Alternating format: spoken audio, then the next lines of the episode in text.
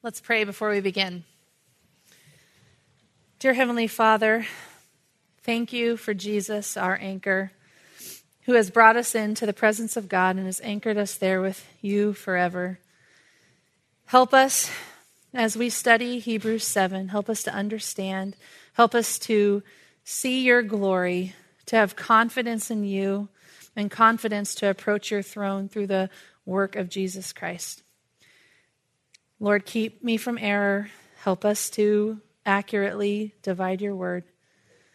And I ask all this in Jesus' name. Amen. Wow.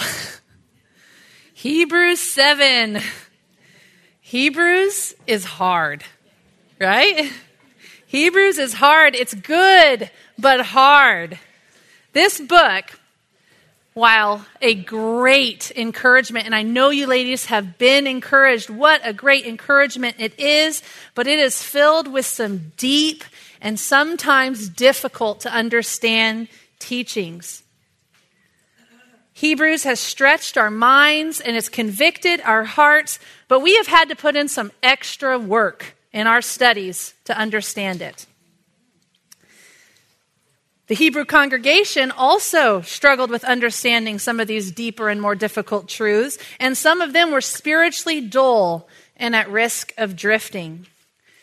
Because right doctrine, though, leads to right living, the preacher frequently exhorts his congregation to internal consideration, meditation, and introspection. For this reason, we must pay closer attention to what we have heard, lest we drift away. Chapter 2, verse 1. Consider Jesus, the apostle and high priest of our confession. Chapter 3, verse 1.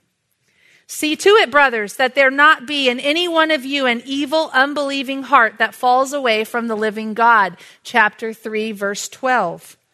Therefore, let us fear. Chapter 4, verse 1.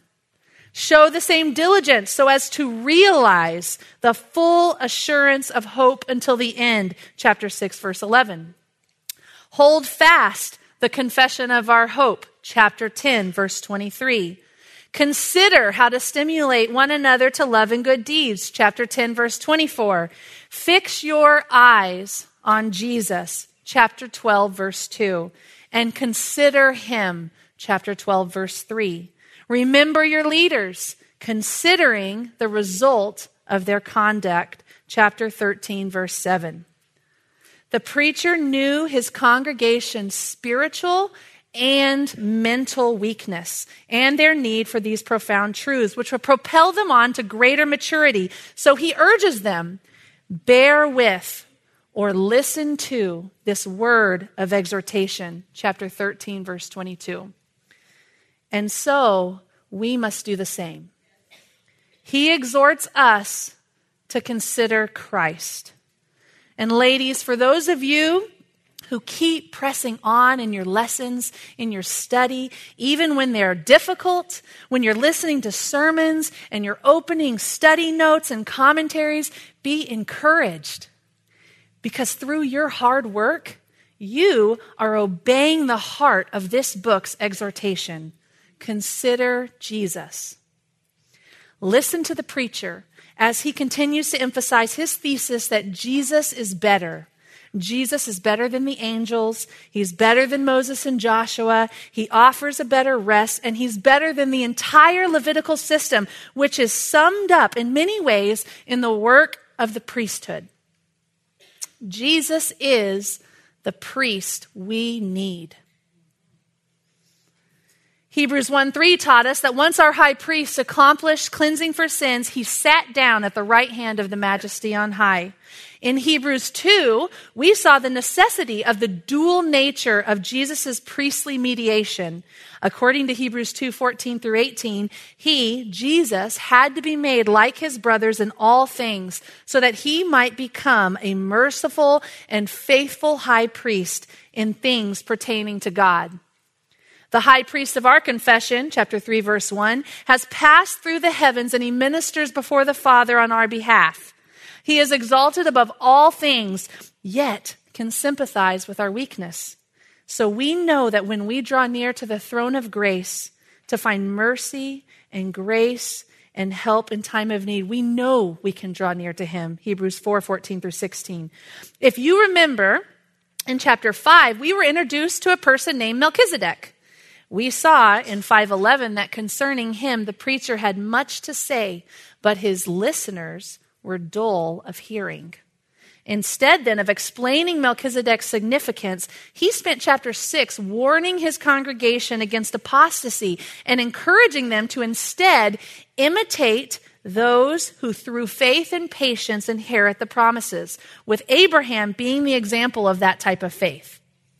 But now, in chapter 7, we get to return to the main theme of his sermon it's time to take a deep dive into the nature of our Lord's priesthood. This hope we have is an anchor of the soul, a hope both sure and confirmed, and one which enters within the veil where a forerunner has entered for us, Jesus, having become a high priest forever according to the order of Melchizedek. Today, we're going to look at five truths that demonstrate that Jesus is the high priest we need so that we might draw near to God with confidence. Jesus is the high priest we need first because he is a superior high priest according to a better order. Second, he is a perfect high priest who brings a better hope. Third, he is a divinely confirmed high priest who guarantees a better covenant. Fourth, he is a permanent high priest who performs a better ministry. And fifth, he is a consummate high priest who accomplished a better work. You can reference these on your lesson, on the back of the lesson that you did in chapter 7, but I will repeat them as we go throughout our lecture. We need a priest. The need for priesthood began in the garden when Adam sinned against God. At that moment, a chasm opened between sinful mankind and a holy God. To bridge that gap, we needed someone who could stand between man and God, creating peace. Someone who could offer sacrifice for forgiveness of sins and intercede for us before God. Someone who could make us acceptable to God. Someone who could bring God to us and us to God. In order for God to dwell with his people Israel, he instituted the Levitical priesthood and the sacrificial system. It was good, and it was a blessing from God for his people, but it could only go so far. God dwelled with his people like he promised, but because of God's holiness, there was still a necessary separation. The priesthood the tabernacle, the ordinances, the sacrifices, they could not bring the worshiper all the way to God because they were weak, inefficient, and temporary. They were only types looking toward the antitype, the fulfillment. The whole Levitical system was a copy of the real deal of Jesus himself. The Hebrews, they were tempted to return to what was familiar, and the preacher now seeks to convince his congregation that Jesus is better. Jesus is what they need. Jesus is who they need. And to return to the shadows of Judaism is to forfeit the substance of Jesus Christ. They needed a priesthood that was better than the Levitical system, and so do we. Number one, this is in our outline number one Jesus is the high priest we need because he is a superior priest according to a better order. Verses 1 through 10. So, what does it mean that Jesus is a priest according to a better order? Well, you can't understand the better order unless you understand Melchizedek. Besides having a name that's pretty hard to pronounce, Melchizedek was a pretty obscure Old Testament figure. He's actually only mentioned twice in the whole Old Testament. But Hebrews 6:20 tells us that Jesus is a priest according to the order of Melchizedek.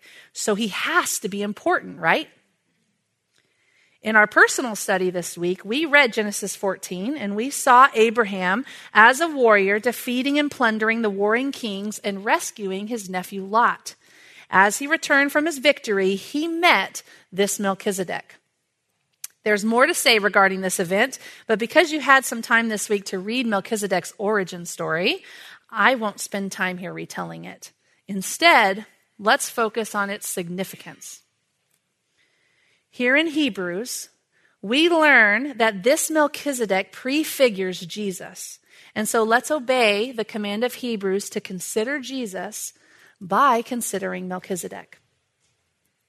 Melchizedek foreshadows two important elements of Jesus' priesthood, specifically his character and the nature of his priesthood. Melchizedek, he was a real human person.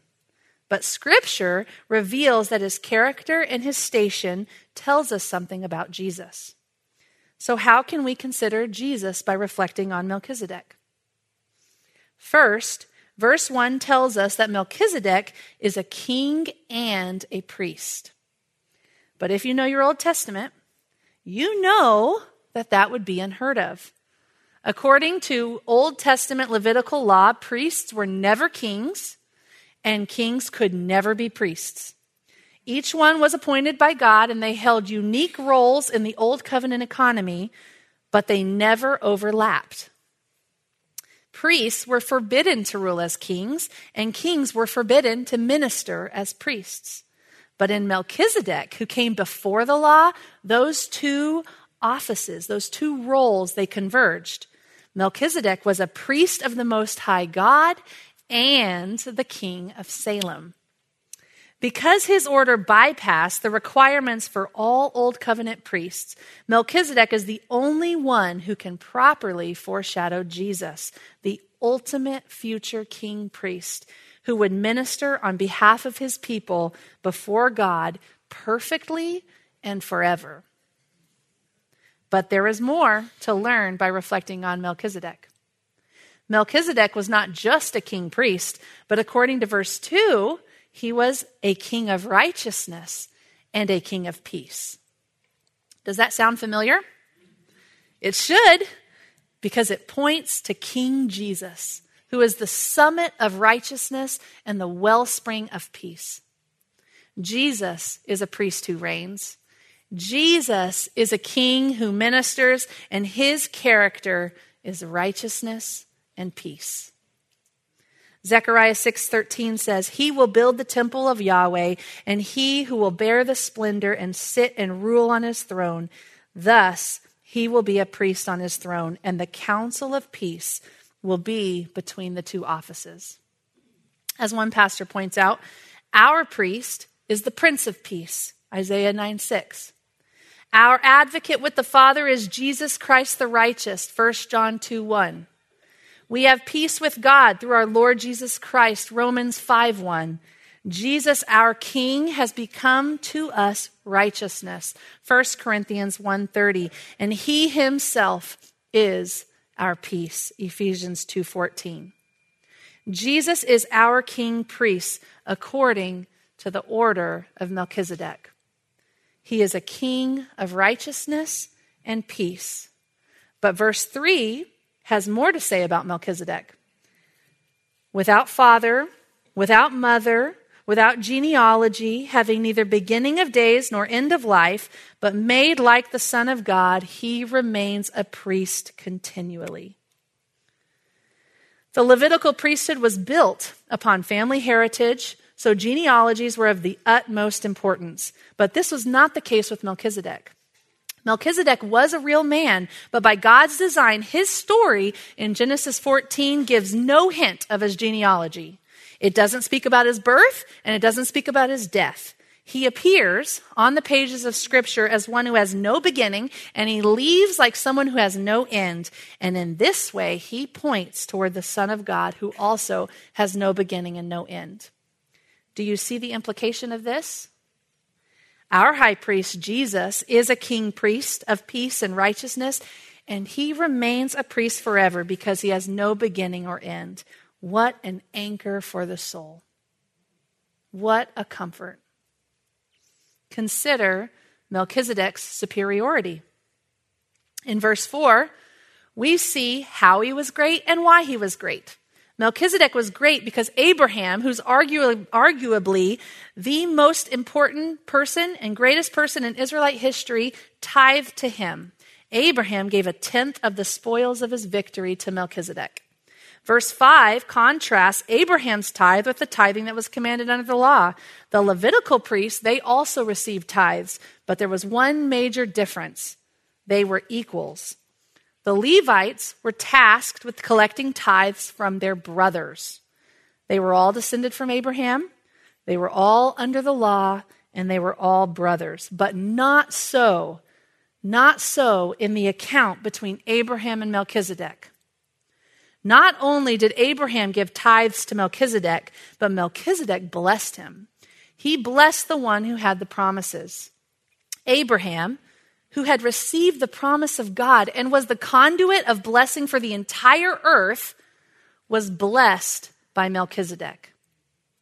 And so, verse 7 says, without any dispute, the lesser is blessed by the greater. Melchizedek was a priest of the Most High God, a king of righteousness and peace, greater than Abraham, the blesser of the blesser, and greater than the Levites, because he received tithes through Abraham, and through Abraham, the Levites as well. Melchizedek was superior to Abraham, and Jesus is superior to Melchizedek. Ladies, our hearts should resound with praise when we understand the truth that our high priest is a superior priest according to a better order. You can approach your God with confidence on the basis of the character and work of this king priest. He is our righteousness. He is our peace. Our king priest, he makes peace between us and God, and he provides us with righteousness that we need to stand before a holy God. And these truths are glorious. They're glorious. They're truths that should elevate our worship. But this wasn't that easy for the Hebrews. After all, it was God who had established the Levitical system and had given the law. The news that Jesus was a priest according to a different and superior order was hard to understand, and so the preacher continues to explain. The Levitical system was weak, broken, and useless. The law was good, and it did accomplish what it was designed to do, but it was incapable of accomplishing what the Hebrews needed the most. It couldn't save them, and it wasn't meant to. They needed something better, and we need something better. And ladies, we have it. We have it. We have Jesus, the perfect high priest according to a better order. Not only is Jesus according to a better order, but he brings a better hope. Number two, Jesus is the high priest you need to approach God with confidence because he's a perfect high priest who brings a better hope verses 11 through 19. Hebrews 7:11 says, "Now, if perfection was through the Levitical priesthood, for on the basis of it the people received the law, what further need was there for another priest to arise according to the order of Melchizedek and not be designated according to the order of Aaron?" Here, in verse 11 and throughout the book of Hebrews, perfection means salvation or completion. One commentator says that in this context, it refers specifically to the making of men acceptable to God, which was the function of the priesthood. Ladies, make no mistake. Nobody at any time in all of history was saved or sanctified through the Levitical system. The priests, the sacrifices, the ceremonies, the entire system was never designed to reconcile a sinful people with a holy God. It only pointed toward what could. All sinners throughout all history have all been saved by the work of Jesus Christ. Old Testament saints looked forward to the future redemption of Messiah, resting on the promises and hope of his coming. And New Testament believers look back at the finished work of Christ, resting in the life, death, and resurrection of Jesus. Hebrews 7 makes this point clear. The fact that a new priesthood was necessary at all means that the old covenant was frail and weak and helpless to save. And this is self evident, right? If what was needed to make men perfect or acceptable before God was only found in the Levitical system, then Messiah would have been a Levitical priest. But he wasn't. The priest and the priesthood had to change. And as verse 12 says, a change in the priesthood requires a corresponding change in the law which supports it. This is out of necessity because if the Old Testament law was still in place, Jesus' priesthood would be illegitimate. Jesus was not qualified to be a Levitical priest because he was of the line of Judah. But Jesus is a priest, and he's a legitimate priest because he's of the order of Melchizedek. Jesus' priesthood, according to verse 16, is not on the basis of a physical requirement like the Levitical priests, but according to the power of an indestructible life.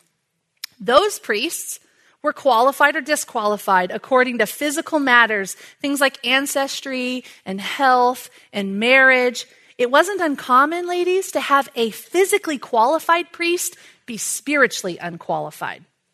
And that does not bring much hope to the sinner.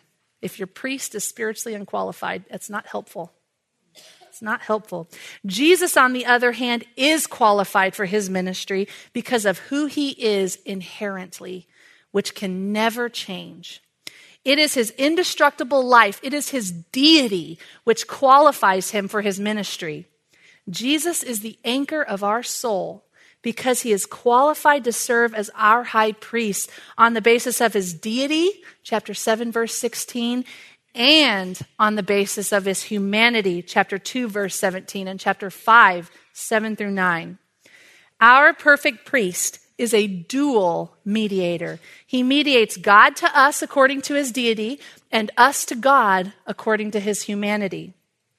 The God man Jesus is the high priest we need. He's our perfect high priest. And verse 18 tells us he brings us a better hope.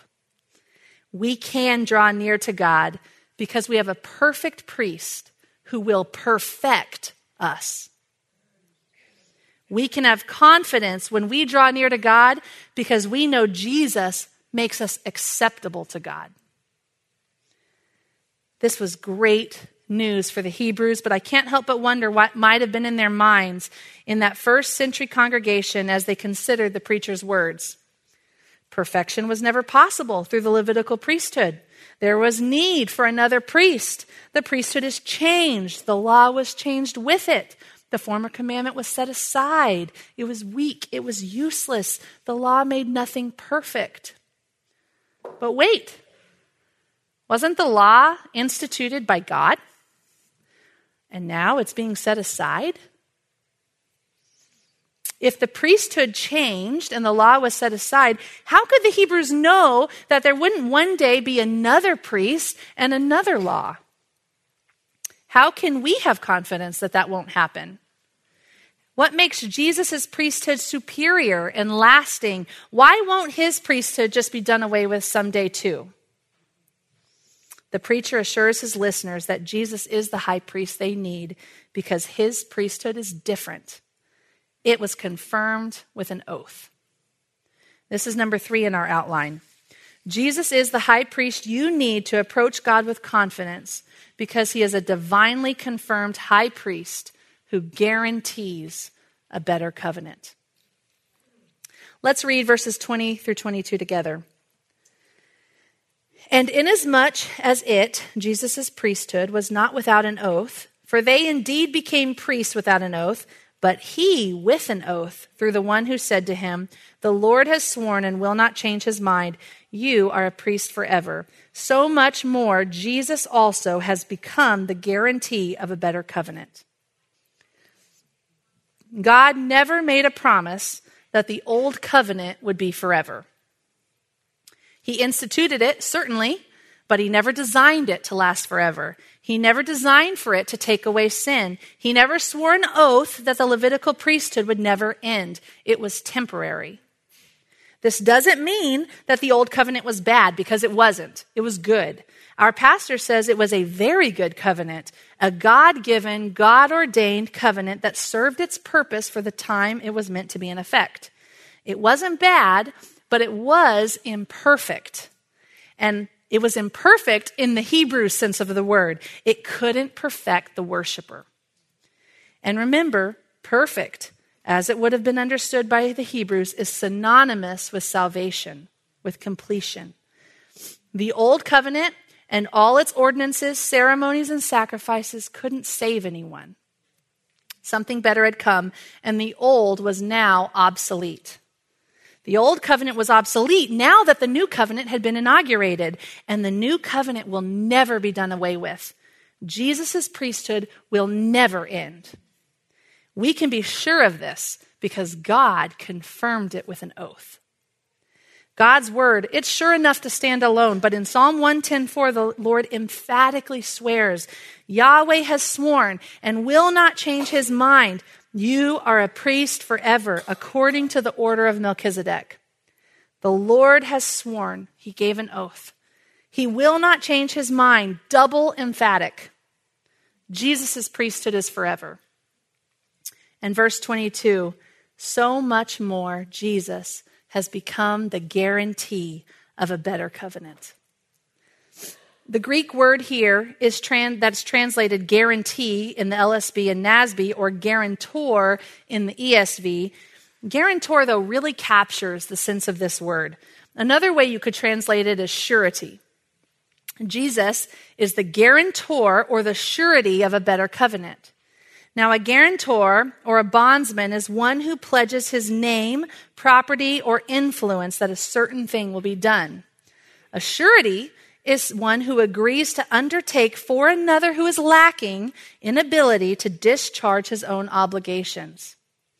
For example, Judah was the surety for Benjamin in Genesis 43. He says in 43, verse 9, I myself will be the guarantee for him. From my hand, you may require him. If I do not bring him back to you and set him before you, then I shall bear the sin before you all my days.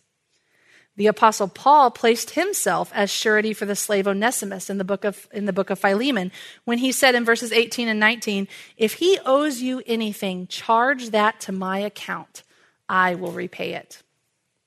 A.W. Pink says, in like manner, Christ engaged himself unto the Father for his elect saying, Charge to my account whatever my people owe thee, and I will fully discharge their debts.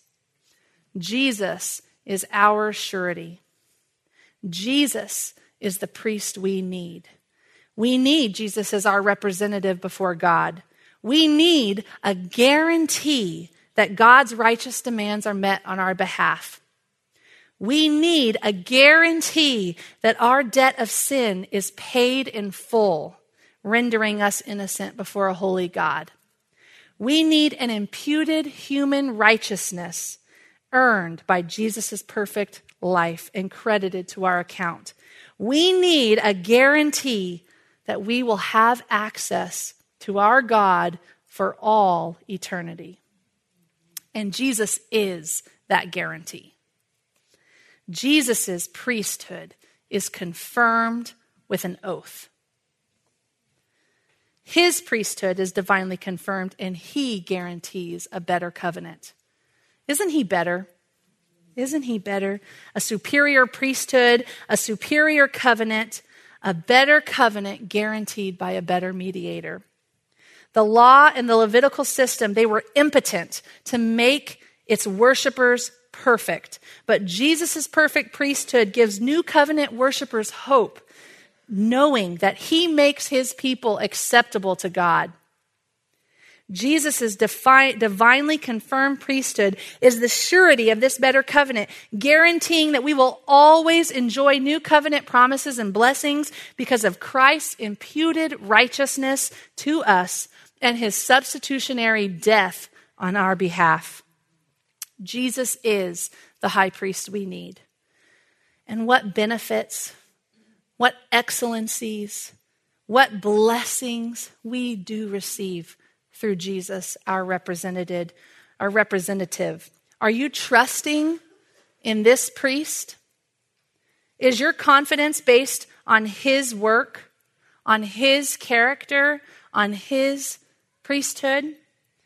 Sisters, let Jesus' guarantee bolster your confidence and draw near to God even today, trusting Jesus as your surety.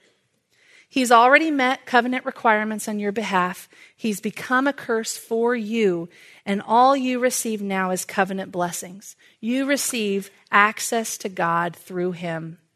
But even a priest as excellent as this, as excellent as Jesus is, would be ineffectual to secure our eternal salvation if his priesthood ever ended the way the Levitical priest did. It wouldn't even benefit us at all to have a priest as glorious as he is if his ministry was interrupted by death. And this is the line of argumentation the author continues in verses 23 through 25. Our fourth point teaches us that Jesus is the high priest you need to approach God with confidence because he's a permanent high priest who performs a better ministry. This is verses 23 through 25. Starting in verse 23. And the former priests, on the one hand, existed in greater numbers because they were prevented by death from continuing. But Jesus, on the other hand, because he continues forever, holds his priesthood permanently. Jesus is a glorious and perfect high priest, and praise God, he is permanent. Consider this contrast. The Levitical priests were prevented from continuing in their priesthood because they died. They died. Jesus, on the other hand, even his death could not prevent his ministry. In fact, Jesus' death was his ministry. Jesus, our great high priest, he died as a priest, but he didn't stop being a priest. He offered himself as the sacrifice for our sins. He was the priest and the sacrifice. The Levitical priests' deaths, they prevented them from continuing their service, but Jesus' death was his service. His priestly ministry is permanent. Death couldn't even interrupt it because it was powerless over him. Jesus' priesthood is permanent, which means his ministry is permanent. The Levitical priesthood couldn't save the worshipers, and Jesus' priesthood, it saves to the uttermost.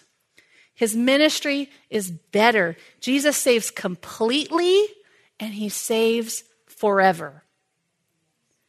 And we need a priest like this. We need a priest whose ministry can't be interrupted by his death. We need a priest whose prayers can't be interrupted because we need a salvation that can't be terminated. Jesus holds his priesthood permanently.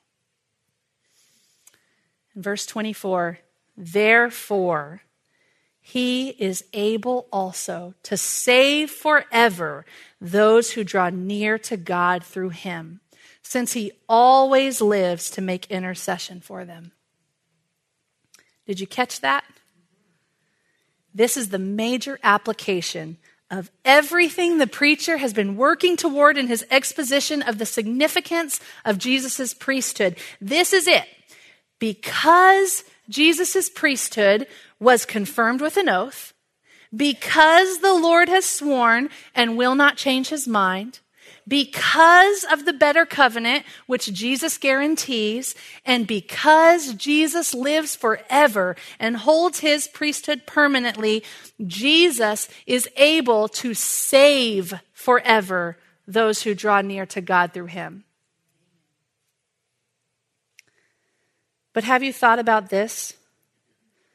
Who or what are you being saved from? Certainly, you're being saved from your sin.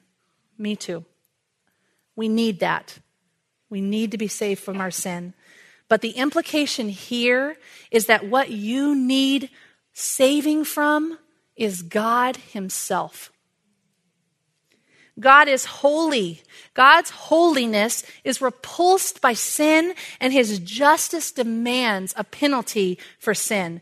No one can draw near to God apart from the work of Christ.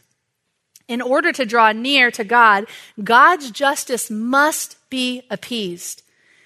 And it's through the sacrificial work of Jesus on the cross that we are forgiven and saved from the wrath of God against sin. In order to draw near to a holy God, we must be perfectly righteous in our obedience to God's standard. And so Jesus, on our behalf, he kept the law perfectly, earning a righteousness that he credits to our account. God is so holy that even now, as we persistently draw near to God, we continually need an advocate before the Father, the man Jesus Christ. Your sin is so heinous. My sin is so heinous, and God is so holy that there will never be a moment on earth that you don't need Jesus' intercession for you before the Father. That's why it is only through Jesus that you can draw near to God and be accepted. But you can be confident that you are accepted the moment you turn to Jesus in repentance and faith. And you can know that there will never be a day that he will turn you away because Jesus is all you need for eternal salvation. You are saved forever because your high priest lives forever to make intercession for you. You are saved to the uttermost. You are saved all the way and forever because your high priest prays for you. The better ministry of Christ on your behalf is effectual because he lives forever. You can't lose your salvation because he never stops praying. You can always draw near to God through him because he always intercedes to God on your behalf. As you struggle with sin, your high priest who took on flesh and was not ashamed to be called your brother, who knows your frailty and sympathizes with your weaknesses, he prays for you.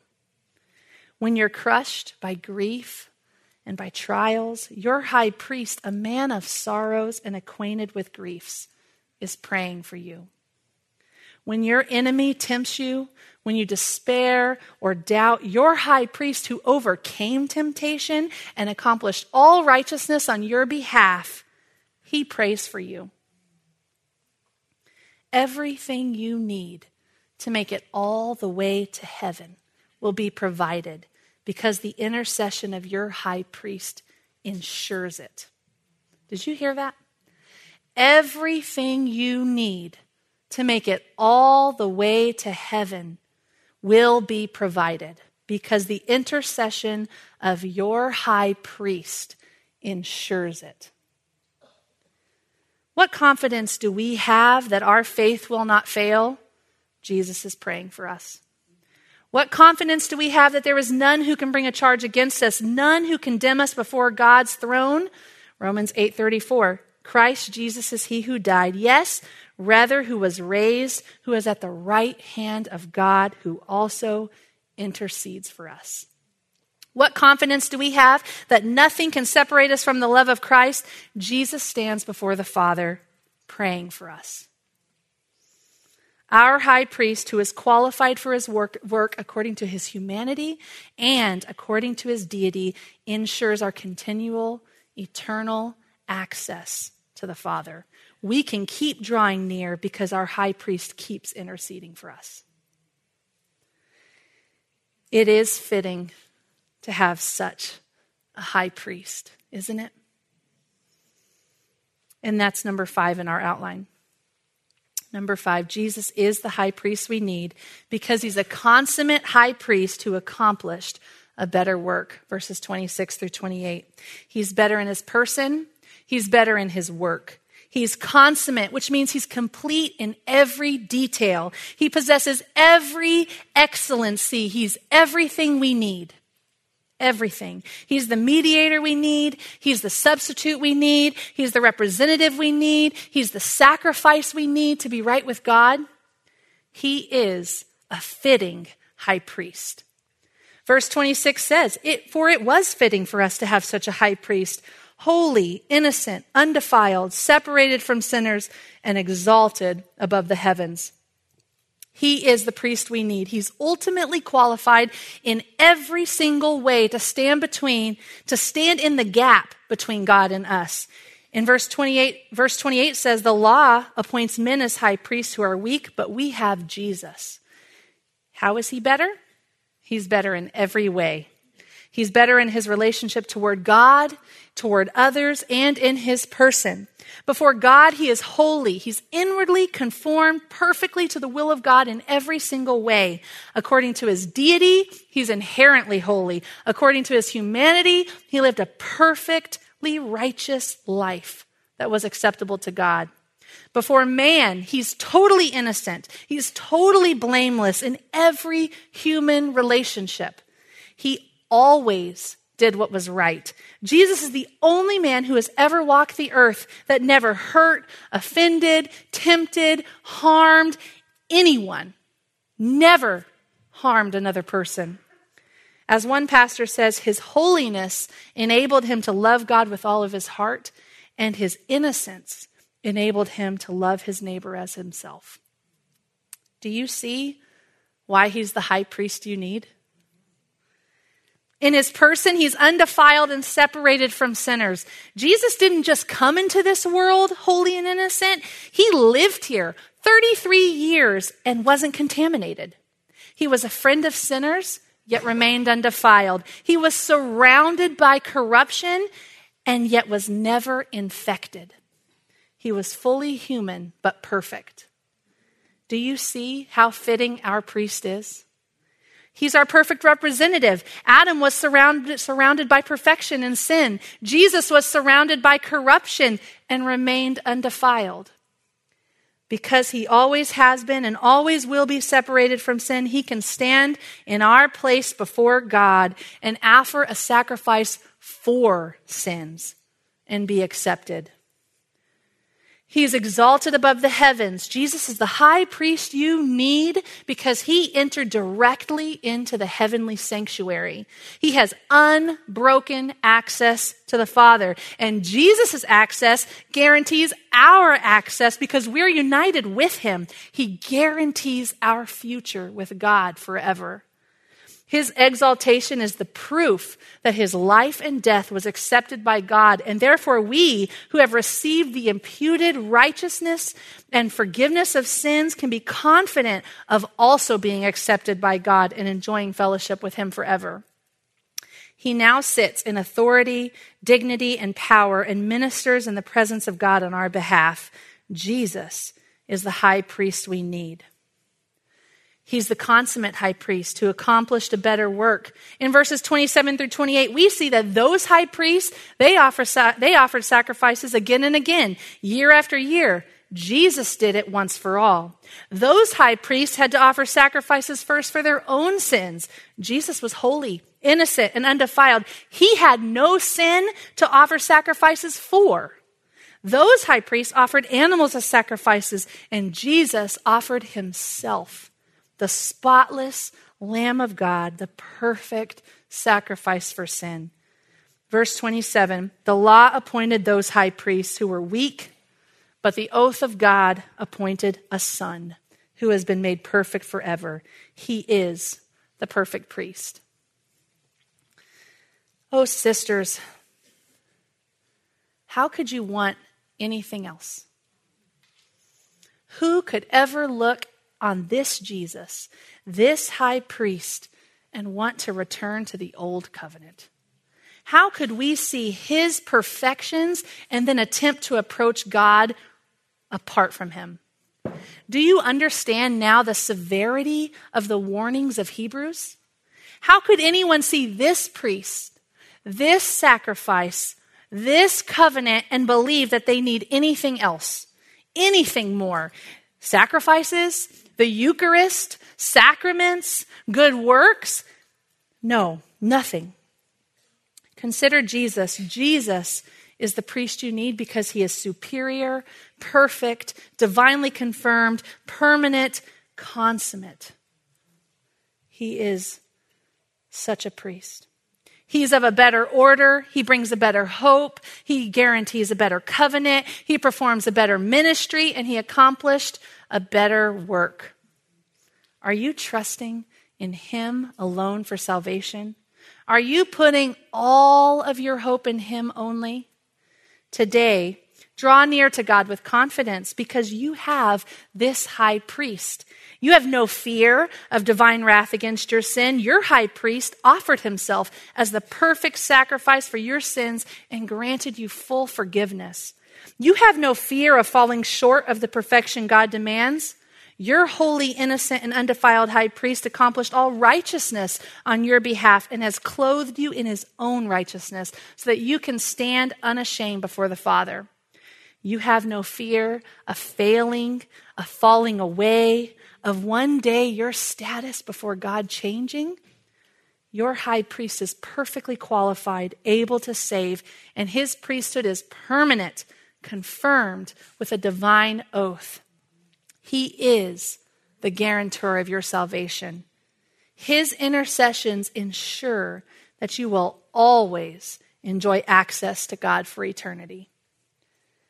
Draw near to God with confidence through this priest, Jesus Christ. Draw near now and draw near forever because he always lives to make intercession for you. Let's pray. Lord Jesus, you are the high priest we need. We know that there is only one way to God, and it's through you. Anchor our confidence in you. Fuel our love for you. Grant us strength to obey your word. Sanctify us and prepare us to meet you.